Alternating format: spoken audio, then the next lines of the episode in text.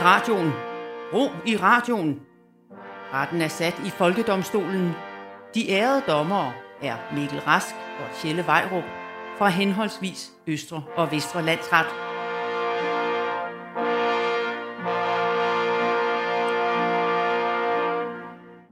Velkommen her til Folkedomstolen, og vær hilset, ærede dommer Vejrup. Vær hilset, ærede dommer Rask, og hej til lytterne. Okay, det er kun også dommere, der skal tiltales af bødet, åbenbart. Nå, ja. Øh, ej, okay. Altså, vær hilset, højvelborgende lytter. Jeg Det tildeler, er måske dem, lidt for meget. jeg tildeler dem prima nok til. Ja, okay. som, det, som det fremgik af introen, så er dette program en retssal. Ikke en normal retssal, øh, men en, hvor to helt, uen, helt almindelige, uvidende danskere, nemlig Tjelle og jeg, fælder dom over sager på hele folkets vegne. Folkedomstolen har jo sådan lidt et negativt ry, men altså, vi vil jo bare gerne hjælpe dig, kære lytter, med at afgøre alle de ting, øh, vi som folk er uenige om, eller måske har lyst til at anklage. Det er nemlig rigtigt, og derfor har vi også for første gang i programmet en sag med, som kommer direkte fra jer lyttere. Vi skal nemlig i dag fælde dom over mænd, der flytter på sociale medier. Jeg kender, kender, kender jeg ikke til overhovedet. Øh, og så skal vi blandt andet træffe afgørelser om et nyt tv-program, øh, samt milliardæren Elon Musk. Velkommen til Folkedomstolen. Folkedomstolen præsenterer sag nummer 1. Og det er dig, der vil præsentere den første sag, ikke? Ja, det er, øh, ja, det er den helt store. Altså, det er myndighedernes store genåbningspressemøde i onsdags. Øh. Jeg vil gerne anklage hele pressemødet og myndighedernes ageren i forhold til det. Okay. Har du set, har du set pressemødet? Nej, det, det gjorde jeg sgu ikke. Jeg, Ja, heller ikke. Altså, det var lige midt i ulvetimen. Det er, det er en af de der ting, det er super vigtigt, men på nuværende tidspunkt magter jeg det ikke rigtigt. Nej, og man vidste jo også allerede godt, hvad der skulle ske fra nyhederne, og altså folk, der råber på gaden om det, og så videre. Altså, jeg, jeg, det er sådan, jeg, jeg får mine nyheder, ikke ved at se nyheder, men bare ved at, at, at absorbere det Ja. fra alle andre.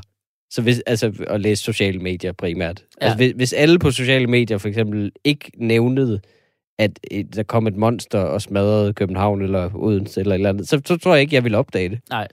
Jeg vil heller ikke se, der var snevejr i min egen have, Ej, hvis det ikke er der var rigtigt. Instagram. Jamen altså, det lyder som om, vi er klædt perfekt på til at Det kunne tage den her sag. Vi har absolut ingen øh, rigtig viden, så lad os komme i gang. Det gør vi. Og øh, mit øh, første argument som anklager i sagen mod øh, regeringens øh, coronapressemøde er, at øh, øh, vi, vi sagde det jo allerede i oplægget til sagen, ikke? Pressemødet var totalt overflødet. De var helt vildt tidligt ude med deres udmeldinger den her gang. Vi fik det hele at vide allerede en uge inden vi skulle bruge det, og vi fik det endda allerede at vide tre dage inden, at vi skulle vide det, hvis du forstår. Det, det forstår jeg næsten. Ja, Men at, altså- altså, at de, de spoilede, det pressemødet i dag blev allerede spoilet mandag. Der vil jeg så sige til dit forsvar, at jeg kan godt lide spoilers. Altså, Ah. når det, jo, når det er sådan noget i hvert fald. Altså, fordi det har, det har været et problem for folk længe, at de har meldt alt for sent ud. At sådan, hov, hov, nu lukker vi alt i morgen for resten. Altså, nu fik, den her gang, så fik vi det ligesom drøbvis. Så var, det ikke, så var der ikke så meget altså, vildskab omkring det. Altså, coronanyheder, det er jo lidt, ligesom- det er lidt ligesom god whisky. Man må gerne bide den over. Det er alt for meget, hvis man bare får, altså, bunder det hele på én gang. Man skal virkelig smage den der bitterhed. Ja, Lige et sip af gangen. Og det, det har vi virkelig fået lov til den Ej. her gang. det, det er ligesom god whisky, det skal blandes med cola. Det skal det, det, skal så det så man også. kan bælte, imens man ser en film, hvor man ikke kender plot-twistet. For jeg elsker overraskelser. Jeg lever under for plot twists. Det er jo det, der holder os op på duberne, ikke? Altså, vi er jo det mest sådan afslappede folkefærd i verden. Altså, den her gang, der kom de så ud tre dage før pressemødet, og så skrev Magnus Høj- Heunicke, han skrev det hele på Twitter, og Mette Frederiksen skrev det hele på Facebook, og Jeppe Kofod skrev det hele på Arto. Altså, På trods af, at det har været lukket i 15 år eller sådan noget. ja, det har den sag også, men vi kan stadig huske den. Præcis. Jeg siger bare, at de spoilede det hele. Ja, I morgen så skriver Mette Frederiksen, Bruce Willis var død hele tiden i den 6. sans. Der spoilede du, du den jo også lige. Ja, folk har set den. Og Nå, hvis jeg ikke de har kan- jeg- set den nu, så kommer de ikke til det. Ja, okay. Jeg kan godt lide, at de spoiler det. Sådan har jeg det med coronanyheder. Hvis du ikke, får, hvis du ikke finder ud af det af dig selv, altså så, så øh, hvis, hvis du virkelig har brug for at sidde ved det der pressemøde og blive overrasket, så er der et eller andet galt med dig. Ja. Altså også, vi var jo alle sammen som nation ved at få hjertestop af de der pressemøder. Vi sad på kanten af stolen hver gang i starten, Mm. og de skulle vente og gøre det så dramatisk, og hun kom ind helt alvorlig i hovedet. Og, altså, man sad jo sådan og hang i hvert ord, at hun sagde, og sådan, altså, hun kunne sige alt. Hun, det var sådan helt... Det var altid slutningen af sætningen også Ja. sådan, ja, som følge af den høje smitte, så lukker vi landet fra nu! Altså, Ja. det, det var sådan, ah, ah, Er du stadig jeg på arbejde? Du ja, bøde. fuck, jeg sidder på en restaurant. Det, er det forbudt nu? Må jeg få desserten med? Altså, man vidste ikke, hvad man skulle gøre.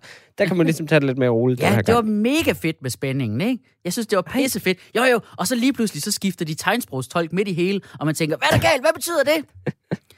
Næste anklagepunkt. Jeg hader, at de åbner butikkerne, men ikke storcentrene. Det er fint, de åbner butikkerne, men jeg vil også have storcentrene. Jeg, jeg, jeg, jeg siger det bare som det er, ikke? Jeg, jeg gider ikke gå rundt mellem små butikker.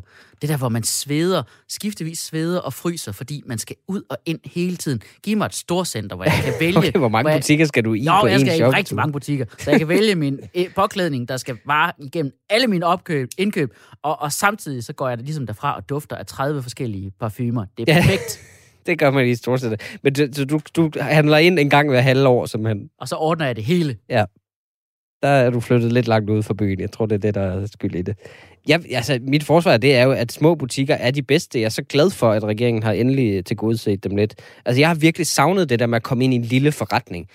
For Man føler ikke rigtig, at man må være der, og selvom der er nul kunder, så skal man stadig sådan spørge personen bag disken, undskyld, må jeg få noget hjælp? Altså, det, det, jeg elsker det der små butikker, de læfler ikke for deres kunder. Så de lukker bare, hvis de lige Ja. er trætte eller et eller andet, så går de bare til frokost klokken tre. Ja. Der er ingen, der er ingen service. Altså, der skal man gøre sig fortjent til servicen. Og til noget, altså, du ved, det, det er bare lidt mere personligt. Jeg har Mm. virkelig savnet det der, du ved, hvis man kender ejeren, kan man købe noget ulovligt fra bag disken, sådan noget fyrværkeri eller et eller andet. Altså, det er så charmerende, synes jeg. Ugh, det er noget juks, synes jeg. Jeg synes, det er noget hippie-pis. Okay, men altså, de, de, har da, de har da også andre gode ting på tapetet. De har da, de har da givet os udendørs idræt igen. Uh, og hvor det dejligt. er da perfekt timet til, det begyndte at blive varmt. Altså, der ser vi altså regeringens visdom. De kan forudse vejret. Det har jeg altid sagt om Mette Frederiksen. Det kan hun. Nå, fordi det, altså, hvis de havde lukket op for det før, så kunne vi jo have frosset ihjel.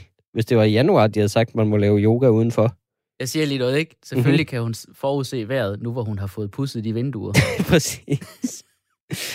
Men altså, det er, da, det er da vigtigt, at vi kommer ud og dyrker noget sport sammen, 25 mennesker. Ja. Altså, det holder julene i gang. Du ved, folk må tage på golfbanen igen. Det er der mange forretningsaftaler, bliver lavet. Super, super vigtig prioritering, synes jeg, fra regeringens side. Okay, hvorfor er det her positivt i dine øjne, ikke? Du har altså cirka 5.000 forårsallergier. Ja, det er rigtigt. Vil du så ud og træne lige midt i, at pollensæsonen sætter i Jeg gang? siger ikke mig. Ja, prøv så kan dig og alle dine rødnæsede venner stå der og nyse, imens I laver kettlebell swings. Hvordan er det coronavenligt? Jamen, jeg, kan, jeg, prøv, jeg offrer mig. Jeg træner ikke udenfor, så ved du, den tager jeg for holdet. Det er fint. Men det er da rart at træne udendørs. Det er, øh, altså, I forhold til indenfor. Det der Ja. med svede og lugten i et fitnesscenter, og plus alle glor på hinanden i et fitnesscenter. Udenfor, der kan man bare hoppe ind i en busk, hvis man føler sig lidt øh, selvbevidst. Øh, jeg, jeg har... et- øh, Jeg kommer jo ikke til at samle 25 mennesker. Jeg er 35. Alle mine venner har børn og familie, og de, vi kan ald... Prøv, det vil være fuldstændig uoverskueligt at finde en dag, hvor vi kan gøre det. Okay, næste, jeg er nødt til lige at springe videre til næste punkt. Mm-hmm. Jeg, jeg er sgu lidt misundelig på Bornholm her. Altså, Okay, fordi min de er næste blevet anklage. genåbnet. Jamen, det er min næste anklage. Hvorfor er det lige, at Bornholm får en nærmest total genåbning? Altså, det er da klart, de har, de har tydeligvis ikke lige så store problemer med corona derovre, som vi har herover i det rigtige Danmark. øh, men det er jo Wow. klart, ja, ja, lige præcis. Men det er jo klart, de ikke har det. Den er jo ikke, altså, den er jo ikke nået derover endnu. De er ikke nået så langt. Og du mener, det er ligesom mode eller ja, sådan noget? lige præcis. Ja, det... Jeg synes, nej, det, altså, normkår, det er der noget til Bornholm. Det har bare aldrig været væk. Øh, men nej, men det, det fortjener de da. De, jeg synes, Bornholm fortjener den her totale genåbning. For de fortjener for en gang skyld at være først, når noget godt sker i Danmark. Altså, Ja. da 2. verdenskrig sluttede, der for resten af Danmark, der var Bornholm jo besat i et år af Rusland. Og alle var ligeglade. Ja. Altså, det, nu er det Bornholms tur. Det har været Arnes tur, nu er det Bornholms tur. det synes jeg. De har, været, jamen, de har været så kede af det i så mange år. Det ved man jo. Ja. Det er derfor, de har spist de der kæmpe store is. Det er jo trøstespisning på grund af det traume. Du kan da høre på dem, de ikke er kede af det, sådan som de snakker, eller er det sådan et, eller er det en De forsvarsmekanisme? græder imens de snakker sådan. Vi skal da ikke risikere, altså prøv at, vi skal ikke isolere Bornholm endnu mere. Vi risikerer Hvorfor jo, ikke? Jamen, vi risikerer jo, at de udvikler en eller anden Bornholmsk supermutation. Det er jo det, der sker, ikke? Altså, før vi ved af det, så flyder alverdens medier over med historier om tyske og italienske influencer, der lige var sådan selviske og tog til Bornholm og tog krøllebølle-varianten med hjem. Prøv, nu har jeg prøvet at tage til Bornholm. Det er ret besværligt. Det vil være nemt at isolere. Altså, det er bare at sige, færgen går ikke mere end øh, en, en gang om dagen. Okay, så kommer der ikke nogen til Bornholm. Og så kommer de heller ikke væk. Altså, Men du og tror ikke, de vil udvikle Nej, jeg tror da ikke, de øh, udvikler noget, de der hårfører på Bornholm. Altså, de kan da holde til at spise sol over Gud hjem. Altså, det er rå æg og rå løg og klam fisk. Så kan Mm. deres krop klare hvad som helst. Altså, og er de er nemme lækkert. at spotte også, sådan nogle Bornholmer, hvis de skulle få vildt sig væk fra øen. Altså, du kan høre dem en kilometer væk, både på dialekten og ekkoet, ikke? Knips, jeg knipser lige af Ja, den der. tak. Det var rigtig sjovt. Okay, jeg tror, vi skal votere. Men hvad er det egentlig, vi prøver at nå frem til? Altså, hvad, hvad er det, du så over ved pressemødet sådan primært? Jeg synes, det er lidt i øst og vest, de Ja, det, anklager her. jeg, jeg er godt klar over det. Det er ikke sådan en lige, lige konkret ting. Det, jeg er bare træt af, at det var, har varet så længe nu. Mm. Mm. Altså i starten, der var pressemøderne spændende. Nu er det bare sådan en fast del af hverdagen, hvor vi altså bare bliver konstant skuffet egentlig. Jamen, det kan jeg godt se. Altså, vi, så må, vi skal jo have de her informationer på en eller anden måde. Det, kan det er vi enige om. Måske skal vi så se på, om man kunne erstatte pressemøderne med noget andet så. Mm. Ja, ja, ja, helt du sikkert. ikke uh, lave en dom om det? Jeg fælder en dom. 10 kendes for ret. Fremover skal alle re- øh, coronarelaterede beskeder fra myndighederne leveres på Mette Frederiksens Instagram som et billedgalleri, hvor hun har skrevet detaljerne for genåbningen i mayonnaise. Så kan Jacob Ellemann, Ellemann ligeledes levere sin kritik på Instagram, hvor han skriver den i bacon. Er du tilfreds med det? Det er jeg meget tilfreds med. Så synes jeg, vi går videre. Øhm, Folkedomstolen præsenterer sag nummer 2.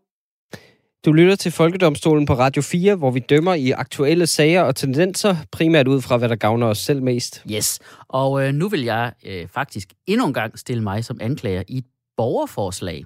Vores første Okay. borgerforslag Altså en sag indsendt af, af af en borgeren. Ja, det er Anne Luca, der har sendt en sag til os. Yes. Har hun samlet de øh, påkrævede 50.000 underskrifter? Nej, uha, nej, nej, nej, nej, nej. Men vi følger øh, hinanden på Instagram. Okay, Så det er også fint nok. Ja, ja, det er rigeligt. Øh, og Anne, hun vil anklage mænd for at være dårlige til at flytte på sociale medier. Hun øh, mener faktisk, at de simpelthen helt bør stoppe med det.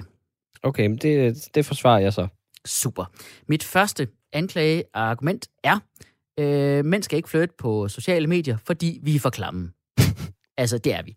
Men, altså, sygt. Altså, Det er et stort vi, synes jeg. ja, det, altså, det kan vi godt sige, fordi vi er begge to gift, ikke? Jo. Men der, jeg har hørt, jeg, jeg har researchet på det her ved at spørge ud igen til min Instagram, ikke ved at spørge eksperter, men ud til mine følgere på Instagram. Folket. Folket lige præcis. Hvem, hvad, hvad har de af erfaringer? Og, og jeg har hørt om nogle, frygt, altså, nogle frygtelige ting. Der er noget, der hedder deep likes, som nok lige skal forklares. Ja, det er deep vildt likes. Altså, det er det, hvor en mand finder en kvinde, oftest på en mand, der finder en kvinde på sociale medier, og så finder han hende, synes hun er tiltrækkende, og så viser han, at han finder hende tiltrækkende ved at like de sidste 20 billeder, hun har lagt op på Instagram. Bare sådan drøner ned igennem den. Dæk, dæk, dæk, dæk, dæk, dæk, dæk. Bare liker dem med sin pik på, øh, på sin smartphone. Det er sådan, det foregår hver gang. Ja, lige præcis. Og, og de her mænd tror jo, de virker sådan underspillet, interesserede og sådan ikke for... Men prøv at tænke på, hvordan det ser ud på hendes telefon. Det er bare sådan en tsunami af, Ja. hej, jeg kender dig ikke, men du gør mig bare helt vild i varmen.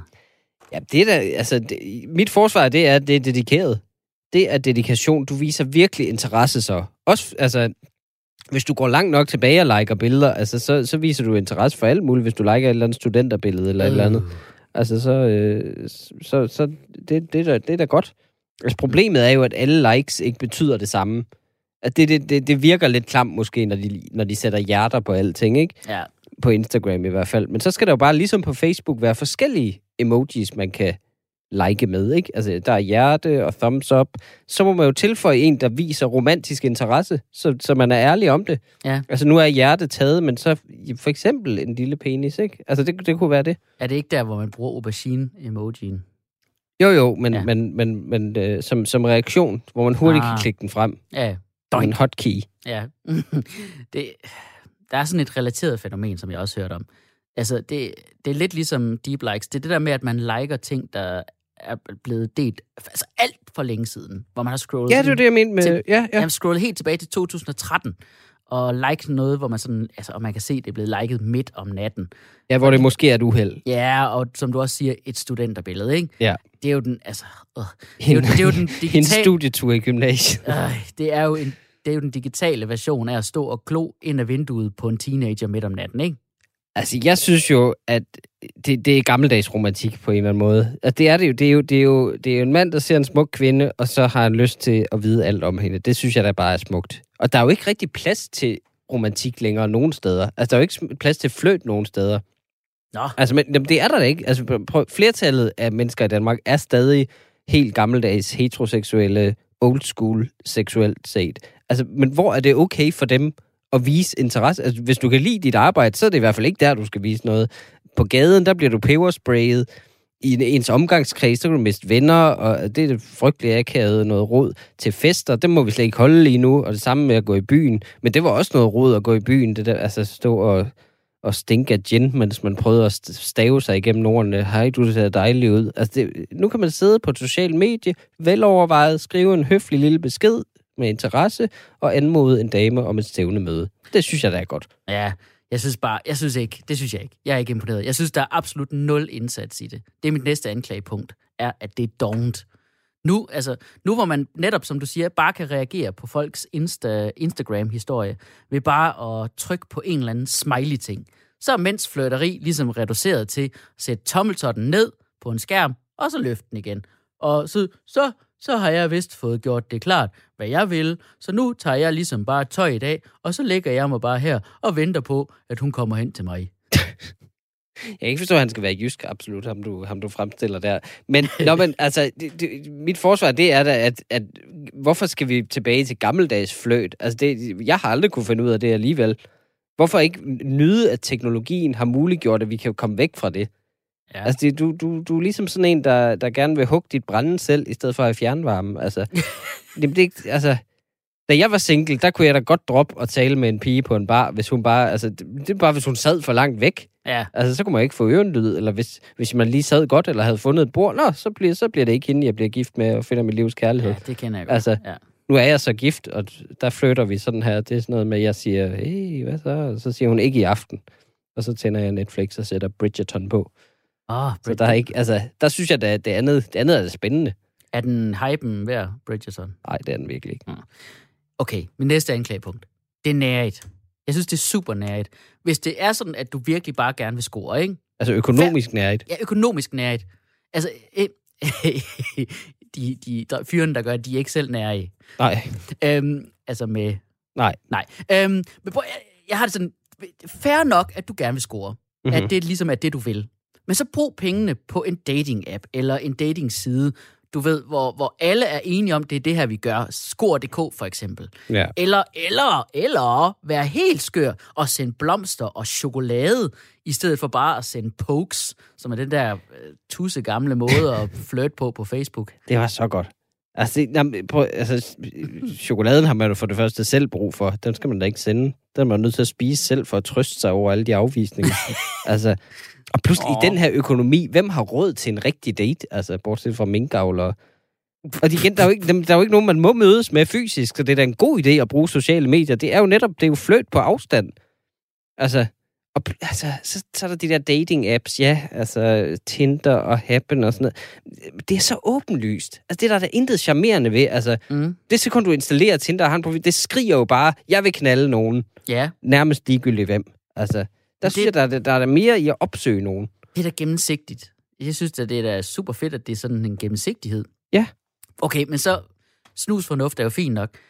Kan man så bare ikke bruge den på sådan lidt mere personlige sociale medier? Okay, Mhm. mm-hmm. for eksempel, nu, nu har jeg allerede svinet det, at man flirter på Instagram og Facebook, men det er da trods alt en person, der lægger, så, lægger noget op som privatmenneske, ikke? Ja, ja. Jeg fatter jo ikke, at der er jo fyre, der åbenbart bruger LinkedIn til at flytte. Og hvis ikke man ved, hvad LinkedIn er, det er en... Så, en så kalder du det LinkedIn. LinkedIn, ja lige præcis. Det er en side, hvor at man deler sit CV, så man kan få et arbejde. Ja, Og eller der- sit livs kærlighed. Nej, det gør man sgu da ikke. Altså, det er ikke der, hvem flytter sådan et sted? Hvad bliver det næste? At man får dick pics tilsendt på Jobnet? Altså, det bliver da hellere en, en afvisninger på, for, for det arbejde. Nå, plus, der er der, der, er der mere... sende, du skal sende to dick pics om Præcis. ugen for at få for at finde dagpenge. nogen. Ja, præcis. Der er der mere værdighed for alle i at flytte på LinkedIn, for der er alle professionelle på deres billeder, og der er ikke, altså, der er ikke nogen altså cleavage og sådan noget kavalergang på, på LinkedIn. Det, det er sobert. Og altså, der kan man se, der er det jo mænd, der har set en kvinde og virkelig taget en alvorligt og sagt, altså, hey, du har en virkelig god, stor joberfaring, og det tænder mig helt vildt. Altså, det, der viser du da netop, at du ikke kun kigger på udseendet og er klam. Altså, Ja. så kan man lige sende en lille besked sådan, hey, jeg kan se, du søger en stilling som sælger. Hvad siger du til missionær i stedet for? Jeg, jeg jammer bare her, altså. Jeg synes bare, det er en undskyldning for mænd i forhold til at flytte, ikke? Det er min næste Mhm. mm-hmm. anklage.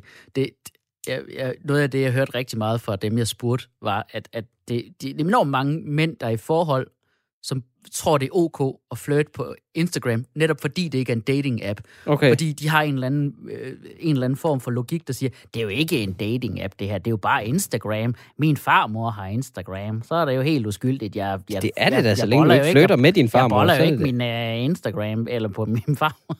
Nej, så er det helt uskyldigt. Nå, prøv, det, fordi det er, jo for, det er jo faktisk en, en ventil af en slags. Det forhindrer jo rigtig gennemført utroskab, er min tese. Ja, Så på den måde er det ret uskyldigt. Det er jo bare, det foregår bare inde i telefonen. Det er bare nogle klik, som du siger. Det er bare nogle få tryk på med en telefon, og så får de faktisk afløb for den der lille spænding i hverdagen, som ellers ville have ført til utroskab. ja. Altså, det er ligesom tykkeben til en hund.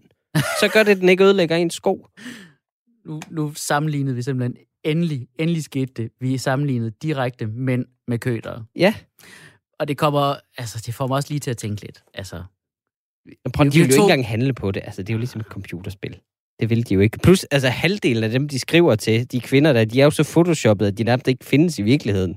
Altså, han, han ville jo ikke kunne genkende hende, hvis han tog hende på gaden, så der er ingen fare for stalker heller. nej, Det- det, er det rigtigt. tror jeg det er ikke. sådan nogle typer, der falder i, når der skriver sådan en eller anden robot fra Ukraine. Ja, præcis.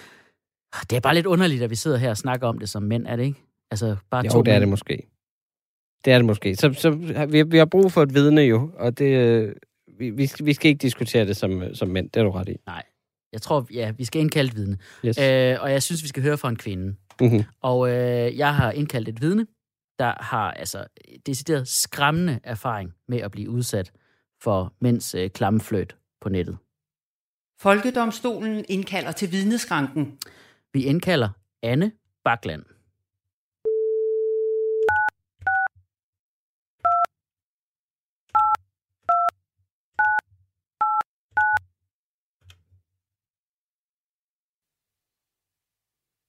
Lad os håbe, hun tør tage den. ja.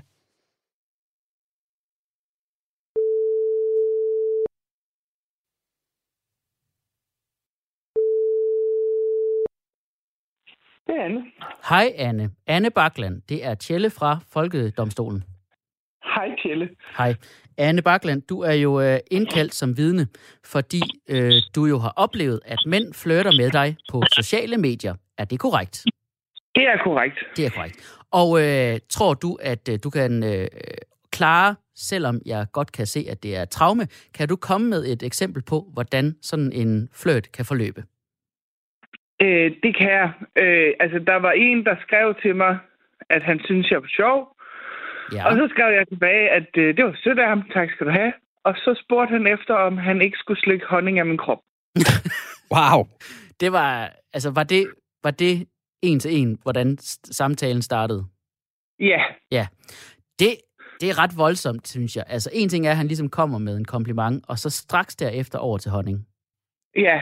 Kan, kan der ikke være nogle beskeder, som ikke har været afsendt i, mellem, i mellemtiden? Nå, Øh, Ved en fejl.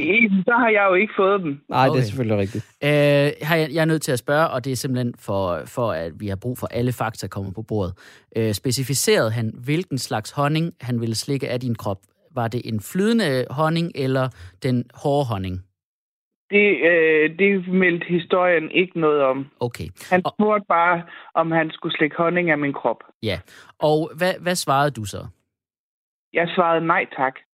Og hvad skete der så? Ja, men så, øh, så blev han ved. Han spurgte, om jeg var helt sikker, og det sagde jeg, at det var jeg helt sikker på, at det skulle han ikke. Og så spurgte han, om der var andre ting, han skulle slikke af min krop. Og det sagde jeg også pænt nej tak til. Han kom ikke engang selv med nogen bud, eller hvad? Nej, Nej. det gjorde han ikke. Han Okay. okay. spurgte bare, altså jeg havde faktisk øh, frit valg på alle hylder, tror jeg. Ja. Men, men jeg, jeg sagde pænt nej tak. Okay. Og, han blev så blev ved. han lidt behagelig. Ja. Ja. ja. Hvordan øh, endte det så?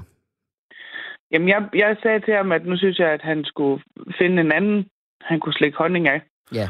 Og så, øh, så blev han meget ubehagelig og begyndte at kalde mig klam og grim og dum og luder og sådan noget.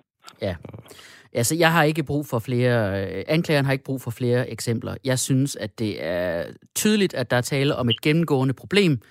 Øh, anklager vil gerne konkludere, at mænd øh, ikke er i stand til at flirte ordentligt øh, på sociale medier, og vi burde gå tilbage til, og i hvert fald, som, i hvert fald prøve at gøre, som vi gjorde i gamle dage. Øh, så altså, jeg vil... Flirte i virkeligheden. Ja, lige præcis. Ude i den virkelige verden. Okay, men så vil forsvaren gerne overtage vidnet. Øh, Anne, øh, nu har vi jo hørt om en oplevelse med mænds fløjt på sociale medier. Har du også oplevet mænds fløjt i den virkelige verden? Og hvordan vil du karakterisere den? Øh, Ja, det har jeg. Altså, jeg har jo oplevet det både sådan, når jeg har været på bar og sådan noget, og så har jeg også oplevet det lidt... Øh, Hvor, i hvor bussen ellers end på en bar? i, i bussen, og øh, altså, når jeg står og venter på bussen, eller når jeg sådan bare sidder og hyggesnakker med nogle veninder ude i en park eller et eller andet, så kan der godt. Mm. Okay. Er der nogle konkrete episoder, du kan huske? Jeg er blevet inviteret ud at spise af en hjemløs mand, Okay. Okay. der var meget insisterende på, at, at vi skulle vi skulle ud og spise sammen, og det var, han tog heller ikke afvisningen så pænt. Nej, okay. Nå. Jeg er selvfølgelig også sulten. Øhm, men det lyder ikke som om, at den fløjt, du har oplevet ude i den virkelige verden, er meget bedre end den, du har oplevet på sociale medier i virkeligheden. Altså, den kan være lige så creepy, ikke? Jo, altså i virkeligheden kunne det måske være meget fedt med sådan en blokerknap ude Ja. i virkeligheden. Ja, når man sidder og venter på bussen, ja. Helt klart. Ja. Jamen, uh, tusind tak, Anne, for Ja. dit vidnesbyrd. Jamen, øh, vi siger tak til, til vidnet. Ja, velbekomme. Hej hej. Hej hej. Ja. Jeg tror bare, vi må erkende, at mænd er klamme, uanset om det er på sociale medier eller i virkeligheden. Måske skal vi også bare hellere sådan kigge lidt på, hvordan vi kan afhjælpe den her klamhed i stedet for.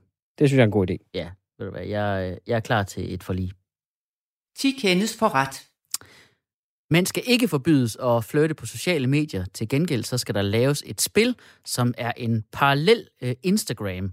Det er øh, et parallelt univers, hvor mænd kan flytte med robotter og få afløb, afløb for deres flirt, mens rigtige kvinder får fred. De vil aldrig opdage forskellen, for de bliver alligevel afvist alle sammen. Nå, jamen øh, du lytter jo stadigvæk til Folkedomstolen på Radio 4, hvor vi gør os til dommer over sager og trends, der fylder i netop dit liv. Lige præcis. Og Folkedomstolen, ligesom alle andre domstole, skal arbejde meget hurtigt for, at sager ikke hober sig op. Ja. Vi er jo både en dømmende og lovgivende magt, så derfor kommer her en række lynhurtige domme og nye love. Yes. Folkedomstolen præsenterer Lynjustits. Midt- og Vestjysk politi har indkøbt droner. Det bekymrer mange, fordi politiet nu får militæragtig teknologi. Købet godkendes af Folkedomstolen, som dog indskærper, at vi ikke gider have en vestjysk Robocop. Dø eller levende, så kommer du med mig. Han, det var ham, der flyttede lige før, kan jeg høre. Rigtigt. Vægtløftning fjernes fra OL-programmet på grund af dopingskandaler. I stedet indføres en ny OL-disciplin med navnet Hvem kan vente længst tid med at spise de M&M's, der ligger i køkkenskabet? Ej, Tænk, Den at folk, største udfordring nogensinde. Ja. Tænk- at folk er chokeret over doping i vægtløftning.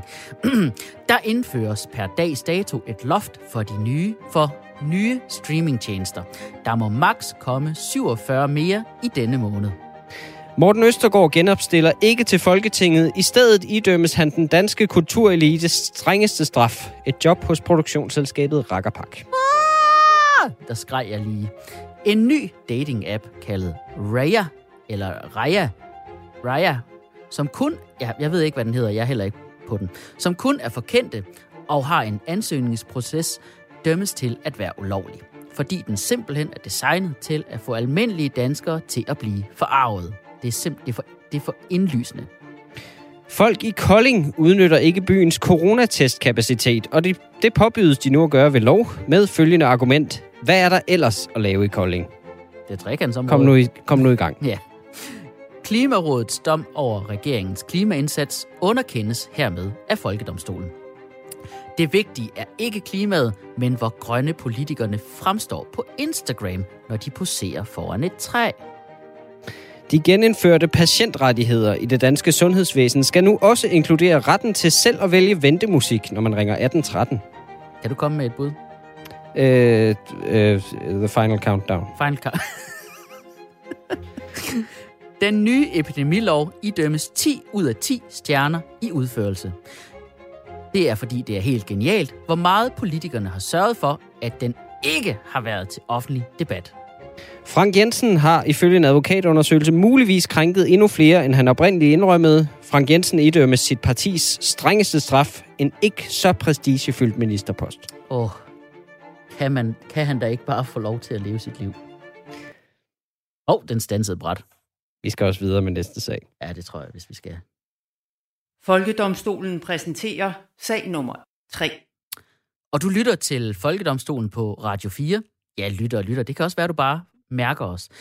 Det er programmet, hvor Tjelle Vejrup, det er mig, og Mikkel Rask, Det er mig. det er ikke mig, det er ham, øh, dømmer i alle sager. Store, små, middelstore, mellemsmå, medium, medium large, Medium rare. medium rare, gennemstegt. Yes. Altid, men altid på folkets vegne, og altid uden nogen reel indsigt i det, vi taler om. Ja, og den næste sag handler om militæret. Der har jo været mange skandaler i det danske forsvar. Både irakiske fanger, nepotisme, ulovlig spionage, magtmisbrug, bestikkelse.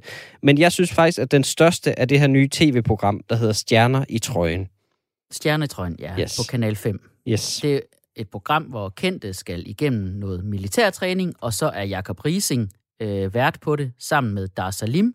Dar Salim, som faktisk er tidligere oberst i Livgarden. Og tidligere kriger i Game of Thrones. Åh, oh, det må man aldrig glemme. Øh, vi har jo allerede tidligere nævnt stjerner i trøjen i vores lynjustits i et tidligere program, men øh, du vil jo gerne have det med i dag som en hel sag, Mikkel. Ja, og det er fordi, at TV2 nu har annonceret, at de også kommer med et nærmest identisk program, som hedder Korpset, hvor det også er kendiser, der skal lege soldater. Det må simpelthen stoppe nu. Så jeg stiller mig som anklager i sagen Folket mod kendis militær reality-programmer. Kendis militære reality-programmer. Ja, mundret ord. Ja, det er en, en tv-priskategori, jeg ikke har lyst til at læse op. Øh, okay, men jeg har forberedt et forsvar af programmet, for jeg elsker alt reality, og jeg elsker alle kendiser, og jeg ved ikke, om jeg kan forsvare forsvaret, men jeg kan i hvert fald forsvare de andre to. Okay, min første anklage er, det her, den her slags programmer trivialiserer militæret. Altså, militærtræning er jo ikke for sjov. Det er noget, folk gør for at blive sendt ud på livsfarlige missioner eller forsvare deres hjemland. Jeg hader, at vi kan sætte nogle kendiser ud på en eller anden uges mega nem optagelse, hvor de får varm kakao i pauserne, når kameraet er slukket, og så ligner det de militærfolk lige pludselig. Altså, de kommer til at blive hyldet for det også, for at være mega seje, og ej, hvor er det godt klaret. Hvad med dem, som gør det rigtigt hver dag, altså som ikke skal tilbage til et kendisliv bagefter? Ja. Altså, så, så må vi da sende Oliver Bjerrehus til Helmand-provinsen, hvis han er så toptrænet efter det her. Det er faktisk ikke en dårlig idé, Ej, det er en jeg tænker over det. 100% sendt, øh, send ham derned. Han har alle de der sponsorerede underbukser, han kan dele ud. Præcis. Okay, men er du ikke bange for, altså er du egentlig ikke bare bange for, at det viser sig, at Jesper Skibby faktisk er bedre egnet til at forsvare landet end vores professionelle militær? Jeg, jeg tvivler, men det kan da godt være. Men altså, prøv at tænke, det, det risikerer vi jo, hvis de optagelser, for eksempel, hvis de, hvis de skulle gå viralt, det tror Ja. jeg nu ikke, det gør, men hvis de optagelser gik viralt, så kommer alle andre lande jo til at tro, at vores her, den består af sådan nogle eks-børneværter og semi-alkoholikere, og altså Ja, det er perfekt. begge dele samtidig også. Det er sgu da perfekt. Så undervurderer de os, fjenden, når de angriber. Prøv bare at tænke på, når prøjserne kommer. For det gør de. Ja, prøjserne og Østrig-Ungarn. Når de Ja. kommer, og de tror, at de skal slås mod Tobias Hammann, og så har de kun taget kagespadler med. Hold kæft, vi smadrer dem.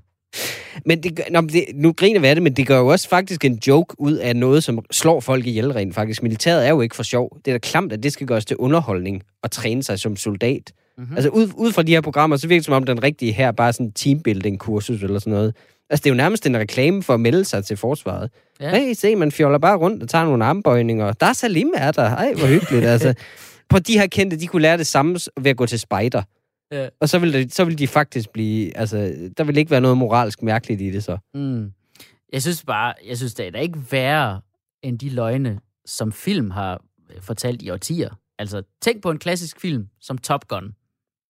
hvor de jo øh, er fra 80'erne, ikke? Mm-hmm. Hvor, hvor det er meningen, at vi som seere skal tro på, at Tom Cruise flyver et F-16-fly, når han, i rea- altså, når han i realiteten ikke engang er høj nok til at kigge ud af vinduet. Altså, Tom Cruise i sådan et F-16-fly, det er jo ligesom de der gamle damer, man ikke engang kan se bag rattet.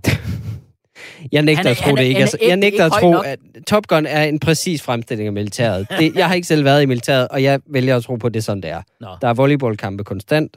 har du, Sådan er flere, det. har du flere anklager? Ja, det har jeg. De gør det for pengenes skyld, de her kendte Nej, det gør de. Prøv, Mathias Hundebøl, han har det sted indrømmet om det her program Stjerner i trøjen, at han siger i en artikel, at han ikke havde lyst til det, men gjorde det på grund af nød, på grund af coronakrisen. Han havde ikke lyst til at lave det her program. Nu siger de noget, så skulle du måske have sparet op, i stedet for at købe et eller andet kæmpe hus som tv-vært. Og skal vi synes, det er synd for ham, eller hvad? Åh, jeg er nødt til at lave det her lortefjernsyn, fordi jeg kan jo ikke lave et rigtigt arbejde, som ikke er foran et kamera. Må jeg være fri? Helt ærligt. Og, og, og han er endda den ærlige af dem. Ja. Så er der alle de andre, Rikke Hørlykke, som er med, som påstår, at hun samler på oplevelser. Det er derfor. Det er Ja. derfor, du er med, simpelthen. Du samler på oplevelser. Fordi at få 50.000 for en dags arbejde, det er jo også en oplevelse. Det skal Det- vi huske. Hun, altså, hun, hun får i hvert fald råd til at betale for en oplevelse. Det gør hun. Jeg synes bare ikke, det er chokerende, at de gør det for pengene. Det gør alle reality-stjerner jo. Jeg elsker ved det her, som Mathias Hundebøl siger. Mm-hmm. Jeg Mhm. elsker, at han skammer sig over det program, hvor han er nødt til at sige, altså det er for pengenes skyld. Men altså, han, han, han siger det ikke om de andre ting, han har lavet. Han er åbenbart stolt af at have lavet Dagens Mand. det var, var det sådan et passionsprojekt, eller hvad? Sådan at præsentere folk fra Hvidovre, som om de er tilbudsskinker i Aldi. Det er de på en måde.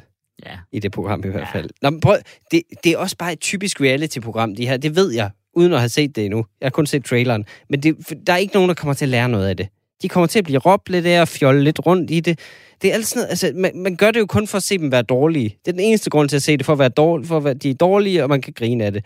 Altså, vi gider ikke se en dokumentar om rigtige soldater.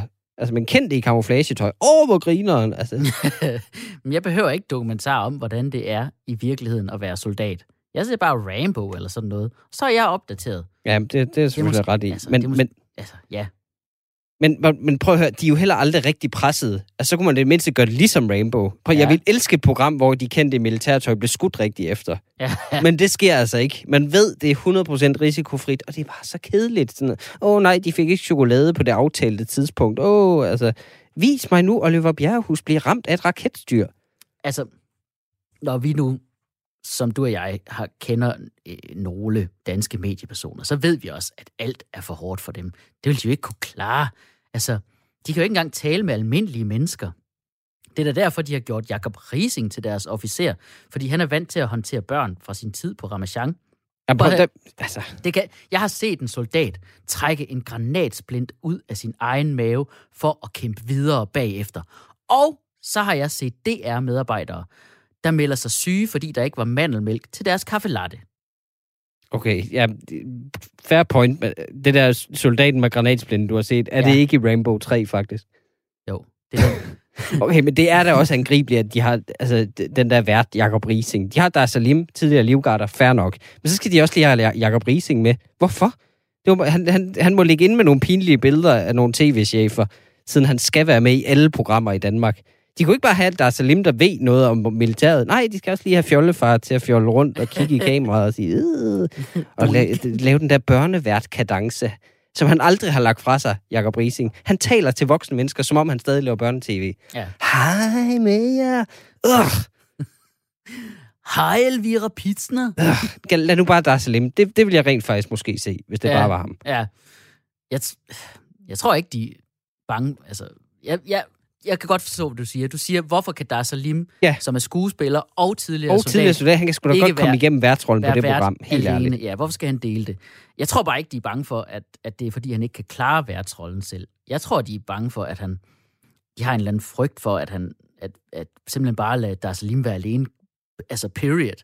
De er bange for, okay. altså, de er bange for, om hans PTSD fra Livgarden, den lige pludselig springer op. Han begynder at tæske rekrutterne med sådan et stykke sæbe i en strømpe. Ligesom i Full Metal Jacket. Oh. Yes. Alle de traumer, han har oparbejdet i Livgarden, ved at Ja. stå foran Amalienborg. Vi kan lige nå lidt, meget få argumenter. Okay, men prøv, det, mit anklagepunkt, det er uoriginalt. her er hvor lidt idéer, der er i TV-land. Der kommer de her to ens programrækker samtidig. Stjerner i trøjen og den nye sæson af Korpset, som er fuldstændig samme koncept. Altså, det er helt samme koncept. Korpset, det var jo det var der jo først, og der var, i starten var det jo faktisk ukendte danskere med. Ja, det var der, ja. Men så kan jeg, altså, der er kendte med nu. Altså, ja. Det, vi- det er den eneste måde, vi åbenbart kan vride seertal ud af noget som helst, ud af en befolkning, der har adgang til Netflix. Mm. Skal have folk, der er kendte med. Men så, så, så altså, er det, er det fordi, du ikke er tilfreds med castet, eller hvad? Ja, castet er elendigt. I Især i korpset. Ja. Især i korpset. Stjerner i trøjen er fint nok, men der, er, altså, korpset er sådan en underlig blanding af sportsfolk og skuespillere. Så man ved ikke, skal man være fysisk stærk? For, der, der er en med fra Vild med Dans, Ja. som ikke engang er en af de kendte fra Vild med Dans. Og der kender vi godt niveauet af dem. Det er Ja. en af danserne. Altså, og en, der bare er personlig træner. Altså, de, kunne- de kunne lige så godt bare have sagt, at det ikke var kendte, der var med. Så kunne man blive positivt overrasket. Så, Åh, der, Men så skal du se stjerner David i trøjen. Ove, hey. Jamen, David Ove. Så se stjerner i trøjen i stedet for. De, Mhm. de har et kongecast, for Ah. Discovery, de får nemlig ikke licens. Og det vil sige, at de kan give lige så mange penge til deltagerne, som de vil. Det er kraftedeme smart. Ja, kongekart. Jeg kan se, to af Pitsner-pigerne er med, de der fra Diamantfamilien. Ja, Der tror jeg, de vil, de vil have bedre PR-træning end soldatertræning. og oven på det med der Dubai. Ja. Ja. Men Pitsner, hende der er Pitsner-mennesket, altså, hun vil jo være den perfekte undercover-agent, sådan som hun kan snige sig rundt på hver, tværs af landegrænser, ikke? Okay, jeg tror, vi skal videre. Ja, vi skal have indkaldt et vidne. Ja. Og øh, jeg tænker, vi skal indkalde et vidne, der er øh, min booker, Sisse. Simpelthen. Hvorfor hende? Jamen, det, det er fordi Sisse, hun ved jo en del om, hvad der er godt og skidt, når det kommer til sådan nogle kendisprogrammer og karriere og sådan noget. Mm. Og så har jeg faktisk hørt hendes udtale, at, øh, at de her specifikke programmer med soldater og træning, det er en rigtig dårlig idé. Folkedomstolen indkalder til vidneskranken. Ja, vi indkalder Sisse, min booker, Yes, jeg ringer til hende. som stand-up-komiker.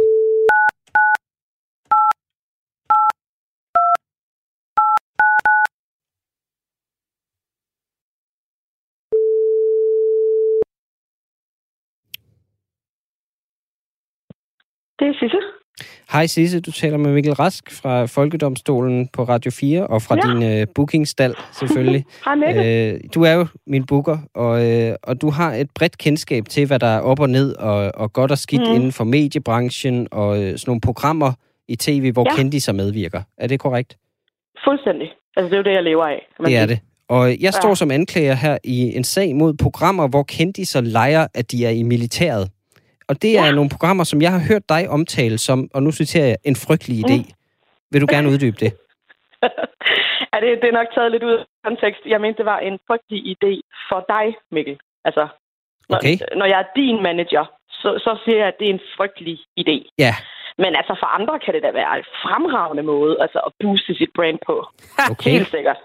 Øh, vil jeg ja, så, så har anklageren ja. ikke flere spørgsmål. Nå, jamen, øh, så vil forsvaret faktisk gerne tage over. Hej, Sisse. Ja. Hej, Tjelle. Hej, det er Tjelle. Øh, Ja. Jeg skal nok vende tilbage på den e-mail, du sendte mig, om at, at komme ind i, i Ja, fordi jeg tænkte nemlig, om jeg skulle skrive eller ringe. Jeg vidste ikke, om det var for meget. Okay, vi er midt i en sag her. Kan I lige... Den må I lige ah, tage undskyld, undskyld. Uh, Sisse, hej. Ja, Øhm, hej. Hvorfor er den her slags programmer ikke noget for Mikkel? Ja, altså Mikkel er jo gjort af, af et lidt anderledes stof, vil jeg Ja. sige, end de fleste andre kendte sig. ikke? sandt. Altså, det de her programmer jo kan, det er, at man ligesom kan få lov at vise, hvem man er, når man bliver mentalt presset. Man er Mm. stadig en god kammerat, og man kan vise noget fysisk råstyrke. Ikke? Mm. Spis en orm, rulle rundt i mudderet. Ja. Og, sådan. og det, det tænker jeg bare ikke lige, Mikkel er den rette profil til Nej, sådan et øh, job. Mhm. nej, han er mere sådan en, der, der bliver rigtig ubehagelig, faktisk, når det bliver lidt presset. Mm. Mm, ja, ja, og så er han jo også bare lidt ængstelig. Ja. Altså lidt ængstelig an, Mm. anlagt på en måde. Altså, jeg har da været ude i nogle situationer med Mikkel, hvor jeg har tænkt, uh, det, det var for voldsomt for ham. Mm. som, som, ja. øh, som jeg synes var peanuts. Ja. Altså, vi har engang skulle på en kaneudflugt. Jeg ved ikke, om Mikkel stadig lytter med. Jo, det gør jeg. Øh, det Og det. det, prøv, det var Øh, en men, rigt... men, men der kan jeg bare huske, at han var bange for bare at træde op i kanoen. Der var virkelig dybt. Der var sindssygt dybt. Du kunne ikke se bunden. Nej, men det var fordi, det var mudret, Mikkel. Det var fordi, Mm. vandet var mudret, du ikke kunne se bunden. Men jeg kunne ikke se bunden på jeg. kanonen. Altså, det var helt, helt skidt. Nå, men, men Sisse, ja. Sisse, du siger jo altså, at det er gode programmer, og for nogen. Men hvilke, hvilke Ja. programmer tror du så, Mikkel kunne medvirke i for at gavne sin egen karriere? Prøv, det behøver vi ikke Ja. høre. Det behøver du ikke svare Jo, på. jeg har lavet en liste, Mikkel, så det synes jeg lige så godt, vi kan. Altså, som, som, Okay. Det er jo ligesom mit job. Jeg Ja. har en liste her, hvad jeg kunne forestille mig, Mikkel kunne være rigtig god til. Ja. Den er ikke så lang, men til gengæld synes jeg, han er ret sport on faktisk på det. Mhm. Jeg forestiller mig Mikkel deltage i et program som for eksempel Luksusfælden. Ja. Okay. For kan jeg her også godt se. belønnes dogenskab jo, ikke? Det Ja. belønnes. Det er sejt. Eller det er i hvert fald noget, der er fremdrift i historien, kan man sige. Ikke? Mm. Øh, hus til halsen har jeg også tænkt på. Mikkel bor jo i Rødovre i en gammel øh, lortehytte, ikke? Ja, det, Det, det kunne også rigtigt. være spændende at se, Mm. hvad han ville kunne gøre med det koncept. Okay, okay, okay. Er der Ja. andet, Har du måske noget, hvor han øh, bliver sådan fremmed lidt, øh, gør ham, så han bliver, måske får lidt mere appel til, til den brede befolkning, måske? ja, sorry, men selvom jeg er en dygtig manager, så er der altså grænser for. Altså, jeg kan ikke lave et æsel til en vedløbshest. Nej, det er rigtigt. Altså, det kan jeg ikke. Okay. Jeg, jeg, jeg kan arbejde med det, jeg har, og, Ja. ja. og jeg tror, Mikkel vil gøre det rigtig Ja, ja, godt i det- uh, luksusspillet. Det tror jeg Tusind også. tak, Sisse. Tak, Sisse. Tak Ja, Sisse, have. Jamen, prøv, vi tak. tager den kaffe en dag, ikke? Det lyder godt, Det er Helle. Tag nu tilbage. Vi har Ja. plads til dig Det hos os. godt. Det, er har super. vi. Jamen, jeg skal nok. Det Jeg skal nok. Jeg har bare lige haft det travlt. Vi ses, Sisse. Okay. Ha' det godt. Ja, det gør vi. Pas godt på dig selv, Mikkel, ikke også? Pas Ja, godt tak. på dig selv. Tak. Godt. Hej. Hej, hej. Ah, hun er bare, hun er bare en skat, altså. Skidegod. Skidegod. Jamen, er du, er du egentlig ikke bare lidt misundelig på, at du ikke kan lave de her programmer? Jo, det er jeg da. Og derfor vil jeg have, at de her deltagere skal lide, mens de laver dem. Ah, Og det vil jeg faktisk godt lave en dom om. Okay, jamen det er jeg klar på. 10 kendes for ret. Kendis militære reality-programmer erstattes af Kendis krigsfangeprogrammer, hvor de skal sidde 12 måneder med en sort hætte på hovedet i et CIA black site og blive waterboardet. Hold kæft, det er en god idé. Vi tager den sidste sag. Folkedomstolen præsenterer sag nummer 4.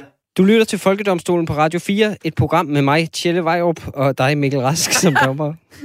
Er Jeg tror, det er mig, der har skrevet det her. Nå. Nå.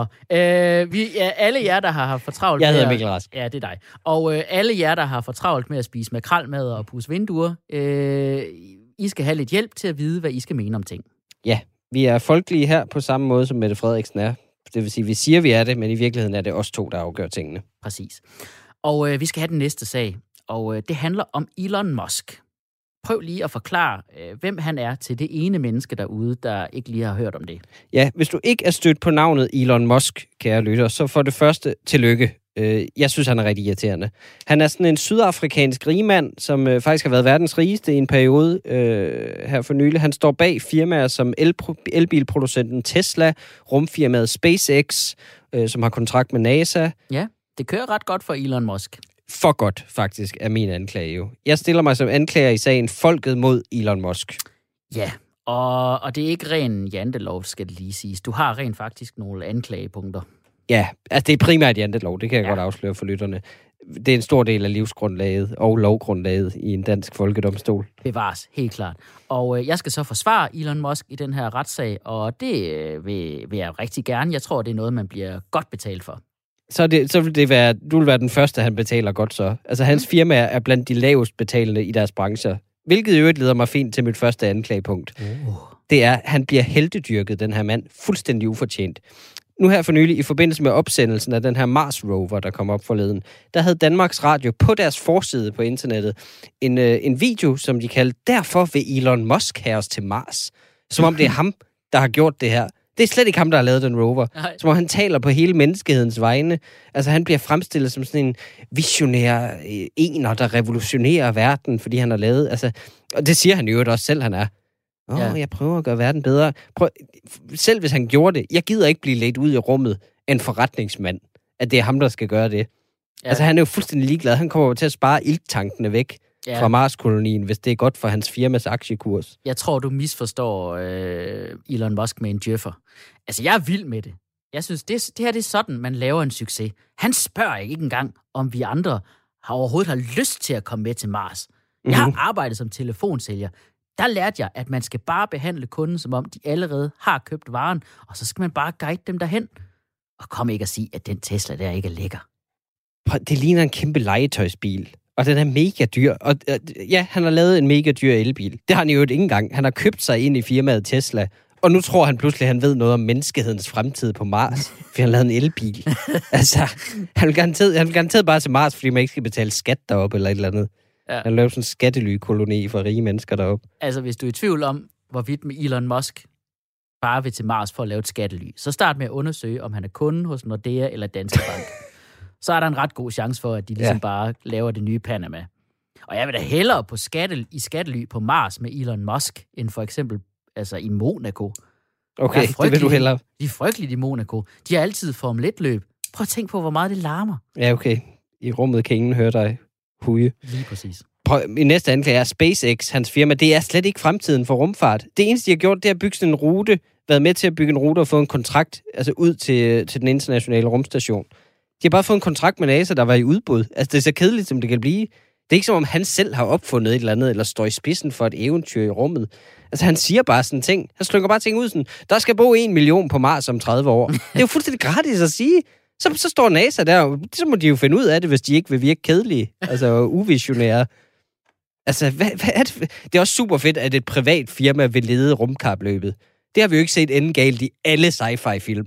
Altså fra Alien til Blade Runner. Det går Mm. godt hver gang, det ved vi.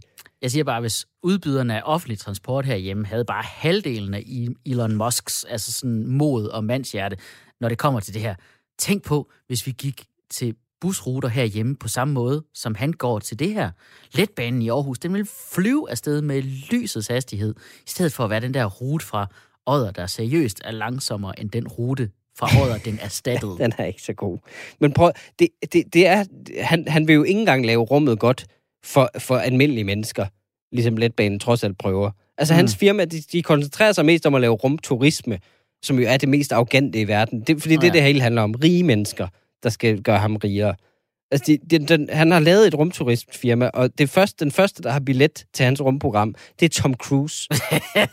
Så er der virkelig håb for menneskeheden i rummet, var? Ja. Lad os få Tom Cruise derud og møde nogle aliens. Altså. Jeg må indrømme, det lyder lidt som sådan et Katar, hvor man kun kan komme derop som almindelig menneske, hvis man bliver slave. Men Det, det tror jeg, det er. jeg vil forsvare Tom Cruise, fordi han vil jo, altså, det er jo ikke skørt, han vil ud og være rumturist. Han er jo fra Scientology. De tror Mhm. på rumvæsener. Han vil jo bare ud og møde Gud, som skøre mennesker tror, Gud er, ikke? Cruise, ja. han er jo for sig, ikke? Jeg, jeg elsker alt med Tom Cruise. Han laver sin stunt selv. Det Ja, eneste okay. far er, at han kommer til at bilde sig selv ind, at han kan trække vejret i rummet. Det kunne han faktisk godt tro på, ja. Prøv, Tom Cruise er ikke sej. Ja, ja, han laver sin egen stunts, men det er, jo, det, det er jo ikke farligt. Det er jo bare, fordi han er så lille, at de kan bruge sådan nogle små fjernstyrede børnebiler. Åh, det er en film, jeg godt gerne se. Okay, vi, vi Tom Cruise. snakker om Elon Musk Tom her. Cruise Okay. i Miniland i Legoland. Ja. Okay, tilbage til Elon Musk. Elon Musk er en falsk miljøforkæmper. Okay, det er din anden klage simpelthen. Ja, det er mit anklagepunkt. På DR, der siger de også, at miljøbekymring er, div, er drivkraften bag alt, han laver. Nej, det er penge. Altså selvfølgelig ja. siger han ikke det selv. Det gør der ingen rige mennesker. Men på Tesla-biler er ikke engang særlig miljøvenlige. De er pisse dyre. De har bare snydt sådan nogle folk som Anders Morgenthaler til at tro, at, at de kan redde klimaet ved at købe en luksusbil. Altså hvad med at investere i offentlig transport, som du nævnte? Altså han flyver i privatjet selv og sådan noget. Og han, han er vild med bitcoin, som er den her super forurenende kryptovaluta ja. som kræver mega meget energi. Det, Bitcoin mining, som han har investeret kraftigt i, det sluger samme strøm som hele Holland. Så jeg Okay. gider simpelthen ikke høre på, at han er miljøforkæmper. Så fyrer jeg lige lidt øh, forsvar øh, af her, ikke? Fordi for det første, det der med, at det tager vildt lang tid for en Tesla at tjene sig selv hjem igen, rent sådan øh, miljømæssigt, Ja, det gør det. det er sgu da skidesmart. Det er jo for at gøre op med køb og smid væk mentalitet. Fordi vi, vi danskere, vi skifter jo i gennemsnit bil hvert fjerde år. Han tvinger os til at beholde bilen i længere tid. Det gør os mindre kapitalistiske. Og ved du hvad, det der med, at han bruger mere energi end hele Holland, det skal du kraftedeme ikke komme og sige, de har opdaget i Holland. Det har de ikke. De er skæve hele tiden. Deres industri er jo træsko og tulipaner. Det kan man, altså, du kan ikke sammenligne noget med Holland. Okay, så, så nu er jeg nødt til at trække det tunge skyts frem. Ja, Han har kaldt sit barn et virkelig mærkeligt navn. ja, Elon Musk har kaldt sit barn XEA-12. ja, Altså, det er som om, han allerede bor på Mars. ja. Altså, det er jo børnemishandling. Jeg er tilbøjelig til at give dig ret, men altså, jeg valgte jo selv mine børns navn ud fra, om man kan råbe det, når man er vred. Og mm-hmm. nu, nu hvor jeg så ved, at det alligevel ikke hjælper at råbe, så har jeg lyst til sådan set bare at sige, fuck det, så giv dem et nummer. Jeg tror, vi er nødt til at votere. Ja, altså, Vi skal have en afgørelse. ja. Og jeg må indrømme, jeg synes, Elon Musk er en douchebag. Så du fyrer den bare af. Fint. Yes. 10 kendes for ret. Elon Musk skal sendes i forvejen ud i rummet i en kapsel, ligesom Iron Man i filmen Avengers Endgame, for nu at blive i et univers, Elon Musks fans kan forstå.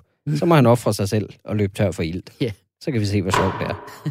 Der er virkelig mange filmreferencer i dag i dens afsnit, vil Ja. jeg sige. Det var alt for den her udgave af Folkedomstolen. Vi har debatteret genåbningen, der kun var en genåbning for Bornholmere, mens akavede flirten på sociale medier, kendis militær reality, og her til sidst fik vi sendt Elon Musk tilbage til, hvor han kommer fra. Det er ikke Sydafrika. Øh, husk, at du kan høre os som podcast på Radio 4-appen, Apple Podcast, Spotify eller Podimo. Vi er tilbage igen på fredag kl. 13 som podcast, og i radioen søndag kl. 20.05. Retten er hævet.